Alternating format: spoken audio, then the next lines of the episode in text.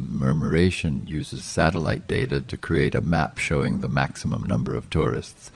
Uh, destination can accommodate without deteriorating the environment. The project aims to fight against tourist overcrowding and will run for a year. The company offers various indicators such as the tourism infrastructure indicator, tourism flow indicator, and road infrastructure indicator.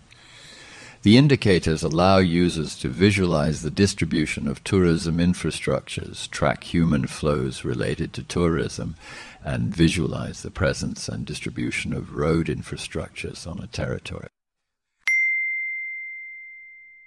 Hamann and Benson has launched the first public impact indice to evaluate companies on their positive impact on our society.